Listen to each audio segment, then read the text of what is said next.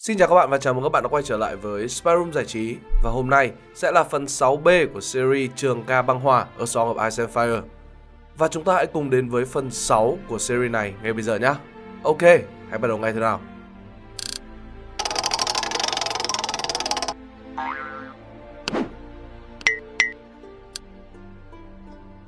Ở cuối phần trước, chúng ta đã thấy được sự lớn mạnh của phe phản loạn khi Robert Baratheon cùng với sự giúp đỡ của đội quân do Eddard Stark chỉ huy, đánh tan đội quân hoàng gia của cánh tay phải John Connington trong trận chiến chuông dung. Thất bại này thực sự đã khiến cho vua điên lo lắng và giận dữ. Giờ đây, quân phản loạn với lực lượng của bốn đại gia tộc Arryn, Stark, Baratheon và Tully đang tiến thẳng về vương đô theo dọc sông Trident.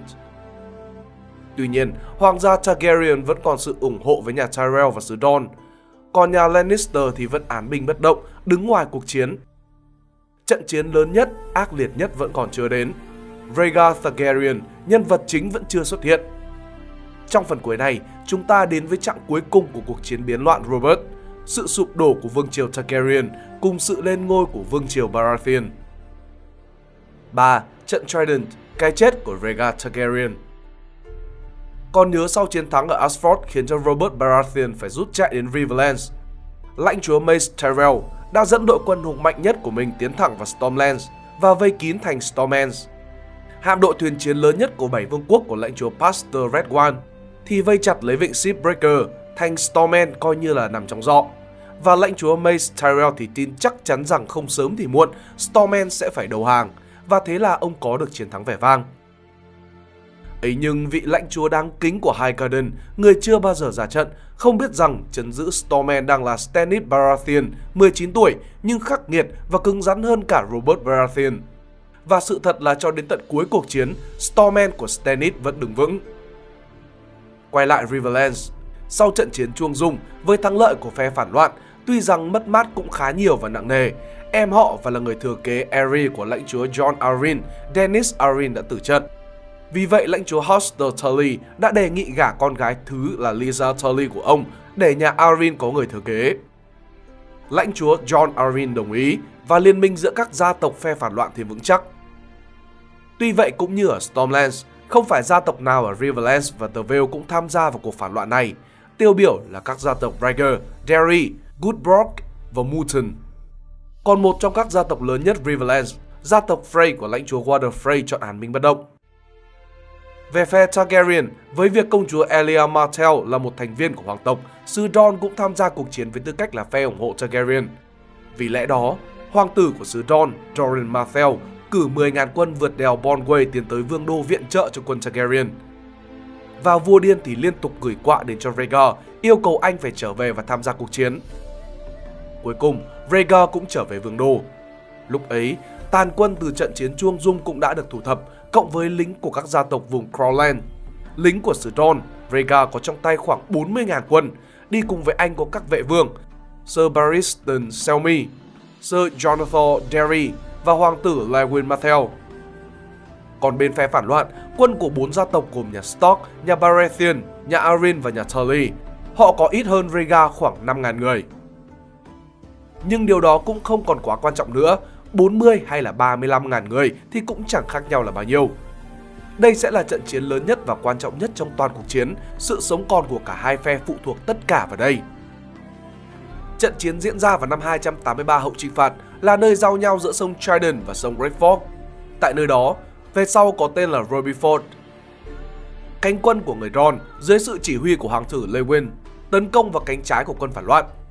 Quân phản loạn với sự chỉ huy của Sir Lin Corbray cầm trên tay thanh kiếm Valerian Lady Fallon cũng đã chống trả cực kỳ quyết liệt và phần nào phá vỡ hàng ngũ của lính Tron. Cuối cùng thì cũng đã xảy ra trận đấu giữa hoàng tử Lewin và Selin. Tuy nhiên, đây không phải là một cuộc đấu công bằng. Hoàng tử Lewin vốn đã bị thương, lại phải đối đầu với một thanh kiếm Valerian. Cuối cùng ông đã ngã xuống trước Selin. Cũng ở một nơi khác trong trận chiến, Sir Barristan Selmy chiến đấu cực kỳ anh dũng và giết đến hàng chục lính ba vị tướng của nhà Targaryen bị lãnh chúa Jason Lannister giết chết. Sir John Thornberry cũng đã tử trận khi hai đội quân đâm vào nhau. Và cuộc đấu quan trọng nhất, cái chết quan trọng nhất cuối cùng thì cũng đã đến. Lãnh chúa của Stormend, Robert Baratheon, và hoàng tử Dragonstone, Vega Targaryen gặp nhau tại một khúc sông cạn. Cả hai ngay lập tức cưỡi ngựa xông thẳng vào nhau. Dù mang tiếng bắt cóc Lyanna Stark, Vega không phải là một thằng hèn, anh không trốn chạy khi đối đầu với cả Robert. Trận đấu diễn ra cực kỳ dữ dội, cả hai đều bị thương. Robert thì có phần nặng hơn, nhưng cuối cùng sức mạnh từ cơn giận và khao khát trả thù mãnh liệt đã giúp anh chiến thắng. Cây búa chiến của Robert đập thẳng vào ngực của Rhaegar, mạnh tới mức làm vỡ nát hình rồng ba đầu khảm ngọc ở trên đó. Hoàng tử Rhaegar Targaryen, người kế thừa ngài sắt, cuối cùng cũng đã ngã xuống và chết trên khúc cạn của sông Charent. Cái chết của hoàng tử Rhaegar khiến cho đội quân Targaryen hỗn loạn, cộng với việc các tướng lĩnh cấp cao đã chết gần hết, họ bắt đầu rút chạy trong hỗn loạn.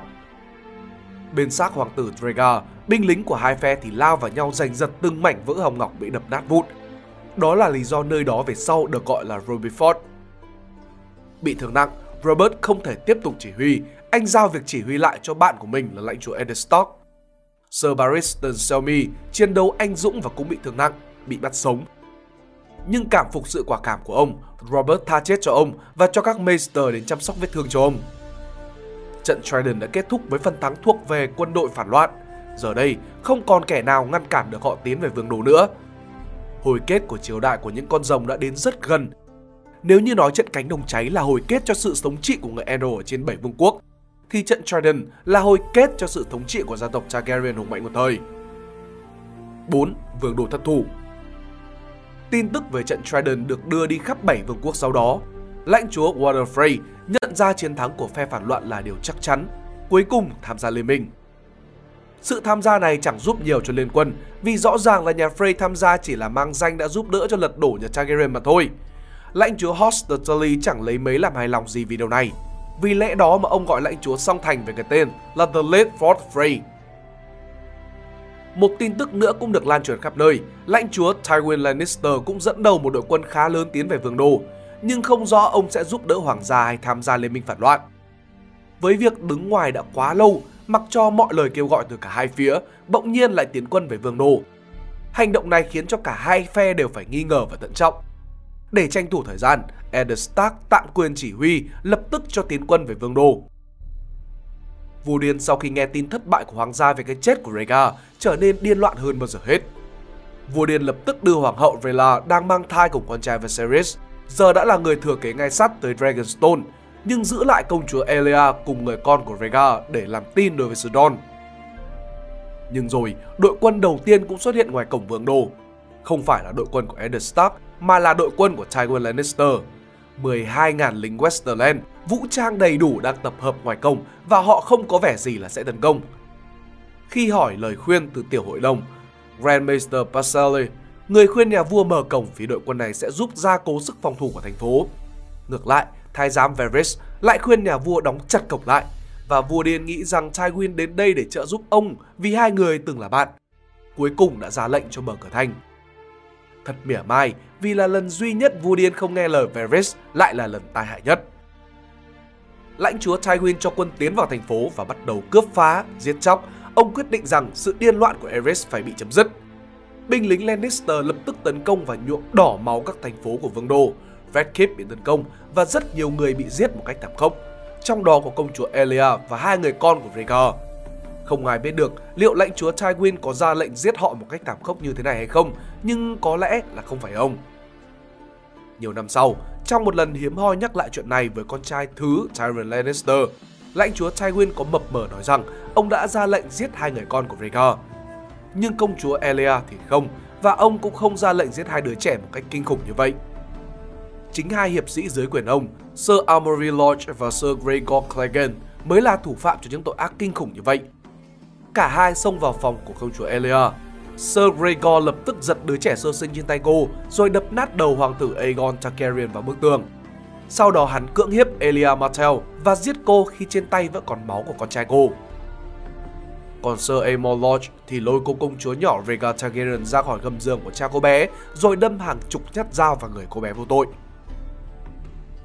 Nhận ra mọi thứ đã chấm hết, vua điên trong cơn điên loạn cuối cùng đã ra lệnh cho cánh tay phải của lão là lãnh chúa Rosset, thủ lĩnh hội giả kim, cho đốt cháy toàn bộ chất cháy đang tích trữ tại Red Keep. Nếu Aerys phải chết thì kẻ thù của Aerys cũng phải bị thiêu sống. Thiêu cháy tất cả chúng, Ta sẽ không để cho chúng chiếm thành phố của ta. Ta sẽ để cho chúng làm vua của đống cho tàn và xác chết. Và sau đó, Aerys ra lệnh cho Sir Jaime Lannister rằng nếu anh thực sự là một vệ vương thì hãy đem về cho nhà vua của mình cái đầu của Tywin Lannister. Jaime không nói gì, anh rút kiếm đi ra, nhưng thay vì giết cha của mình, anh đã giết chết lãnh chúa Rosat, kẻ đang định thiêu cháy cả thành phố. Sau đó quay trở lại phòng để ngay sắt, nơi Eris đang nguyền rủa trên ngai. Ta thấy máu trên thanh kiếm của ngươi, nói đi, đó có phải là máu của tên phản bội Robert hay không? Hay là máu của Tywin Lannister? Không. Vậy thì đó là máu của kẻ nào? Rosat. Một giây bàng hoàng và Eris nhận ra cái chết đang đến gần với lão. Lão vùng dậy và cố gắng chạy khỏi đó. Nhưng Sir Jaime đã nhanh chóng tiến tới và đâm lão từ phía sau với thanh kiếm của mình. Và đó cũng là cái chết của Aerys Targaryen đệ nhị, vua điên, vị vua cuối cùng của vương triều Targaryen.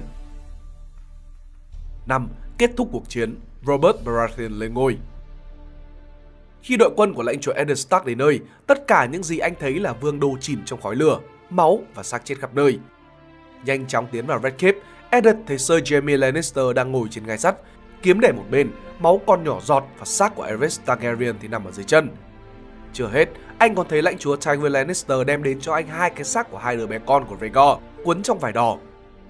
Cực kỳ giận dữ trước những hành động ghê tởm này, nhưng Eddard Stark vẫn nén cơn giận và đợi Robert đến giải quyết. Tuy nhiên, khi đến nơi, thay vì trừng phạt những hành động ghê tởm này, Robert lại khen ngợi lãnh chúa Tywin và Sir Jaime. Lãnh chúa Tywin tuy đã chiếm được vương đô, nhưng hàng ngàn người vô tội đã bị giết hại, và thêm vào đó là vụ sát hại dã man công chúa Elia và hai con của cô. Công chúa Rhaenys mới 6 tuổi và hoàng tử Aegon thì vẫn còn sơ sinh. Sir Jaime giết vua điên, nhưng bản thân anh lại là một vệ vương, đã thề bảo vệ nhà vua của mình vậy mà đã phá lời thề, giết hại vị vua của mình. Không một ai phủ nhận việc giết chết vua điên là sai, nhưng Sir Jaime đã phá bỏ lời thề nên người ta vẫn khinh thường, chế nhạo anh vì điều đó. Kể từ đó, người ta gọi anh là kẻ giết vua. Về phần Eddard Stark, vì quá đỗi giận dữ vì quyết định của Robert, anh đã cãi nhau với Robert. Hai người tranh cãi cực kỳ gay gắt, đỉnh điểm là khi Eddard cho rằng việc giết một đứa trẻ vô tội là hành động đáng bị trừng phạt. Robert lại thản nhiên đáp, tôi chẳng thấy có đứa trẻ nào cả, chỉ có lũ nòng nọc rồng mà thôi. Câu đó làm cho Eden vô cùng tức giận, thậm chí John Nerys cũng không thể hòa giải được cả hai người. Eden lập tức rời khỏi vương đô, dẫn một đội quân tiến về phía nam để giải vây cho Stormen và cứu Lyanna Stark đang ở tháp niềm vui. Vào lúc này, Mace Tyrell cùng đội quân của ông đang bao vây thành Stormen. Họ tổ chức các bữa tiệc bên ngoài những bức tường của Stormen, trong khi đó thì quân của Stannis đang chết đói ở bên trong. Cuộc vây thành cứ thế kéo dài, buộc Stannis và đội quân phải ăn thịt ngựa, chó, mèo và thậm chí là họ định ăn luôn cả xác chết để bảo vệ Stormen tới cung. Một vài hiệp sĩ quyết định lén ra khỏi cổng để đầu hàng, nhưng sau đó bị bắt và Stannis ra lệnh nhốt họ vào tù. Khó khăn chồng chất khó khăn, nhưng càng thế, Stannis càng cứng rắn và kiên định. Anh nhận lệnh chấn giữ Stormens và anh sẽ chấn giữ nó đến khi chết mà thôi. Và vì thế, quân đội hùng mạnh của nhà Tyrell bị cầm chân, không thể tham gia cùng Rhaegar tại trận Trident. Nhưng nếu cứ tiếp tục như vậy, Stormen sẽ chết đói sớm. Và cuối cùng, nhờ vào một tay buôn lậu, Davos, do cảm phục Stannis nên đã quyết định liều chết lách qua những chiến thuyền của nhà Red White, cập bến Stormen với một thuyền đầy hành tây và cá khô. Nhờ số lương thực này mà Stormen có thể cầm cự đến khi đội quân của Eddard Stark đến. Còn Mace Tyrell, khi nghe tin Aerys đã chết, nhà Targaryen đã bị lật đổ, nhanh chóng cuốn cờ và quỳ xuống đầu hàng và do đó tránh được một trận chiến đẫm máu nữa. Sau khi đã xong xuôi, Eddard Stark cùng 6 người bạn của mình tiến tới dãy núi Red Mountain tại xứ Dawn. 7 người tiến vào tháp niềm vui, nơi Lyanna đang ở, và đối đầu với ba vệ vương, Sir Oswell Went, Sir Gerard Hightower và thanh kiếm ban mai, Sir Arthur Danny. Sau đó, Eddard Stark vẫn còn nhớ lại ngày hôm đó, cái ngày định mệnh ở tháp niềm vui, ông đã đánh mất người em gái của mình. Ông lại có giấc mơ về những ngày xa xưa, về ba chàng hiệp sĩ áo trắng, ngọn tháp đã sụp đổ từ lâu, cùng Lyanna nằm trên vũng máu. Trong giấc mơ đó, bạn bè ông đi bên cạnh, họ như sánh bước bên ông cả đời. Nét biết tường tận khuôn mặt của từng người như ông nhớ khuôn mặt của chính mình. Nhưng năm tháng đã cướp đi ký ức, kể cả những ký ức ông thề không bao giờ quên. Họ có 7 người, chọi ba, giấc mơ đúng như ngoài đời thực. Nhưng đó không phải là ba người bình thường. Đó là Sir Arthur Denny, kiếm sĩ ban mai, mang một nụ cười buồn trên môi. Chuôi thanh đại đao bình minh thò ra khỏi vai của anh. Sir Oswell Went quỳ một chân đang mài kiếm. Đứng giữa họ là Sir Gorath Hightower, chỉ huy của đội vệ vương. Tôi đã tìm các vị trên dòng Trident, Ned nói với họ. Chúng tôi không có ở đó, Sir Gerard trả lời. Khi vương đô thất thủ, Sir Jamie đã giết chết vua bằng thanh kiếm vàng và tôi băn khoăn các vị đang ở nơi nào. Rất xa, Sir Jared nói, nếu không Aerys vẫn sẽ ngồi trên ngai sắt và người anh em phản bội kia sẽ bị thiêu dưới bảy địa ngục. Tôi đã tới Stormend, Ned nói với họ. Lãnh chúa Tyrell và Red Wine hạ cờ và tất cả các hiệp sĩ của họ đều quỳ gối thề trung thành với chúng tôi. Tôi tưởng các vị ở đó. Chúng tôi không dễ dàng quỳ gối trước ai, Sir Arthur Jenny nói. Sir William Derry tháo chạy từ Dragonstone với Hoàng hậu và Hoàng tử Viserys. Tôi nghĩ các ngài đi cùng với họ. Sir William là một người tốt bụng và trung thành, Sir Oswell nói. Nhưng không phải là vệ vương, Sir Gerard chỉ ra, vệ vương không bỏ chạy. Dù là lúc đó hay bây giờ, Sir Arthur nói, anh tháo mũ trụ. Chúng tôi đã thề, Sir Gerard nói. Những bóng ma của Ned di chuyển tới bên ông với thanh kiếm ma ở trên tay, bảy trọi ba.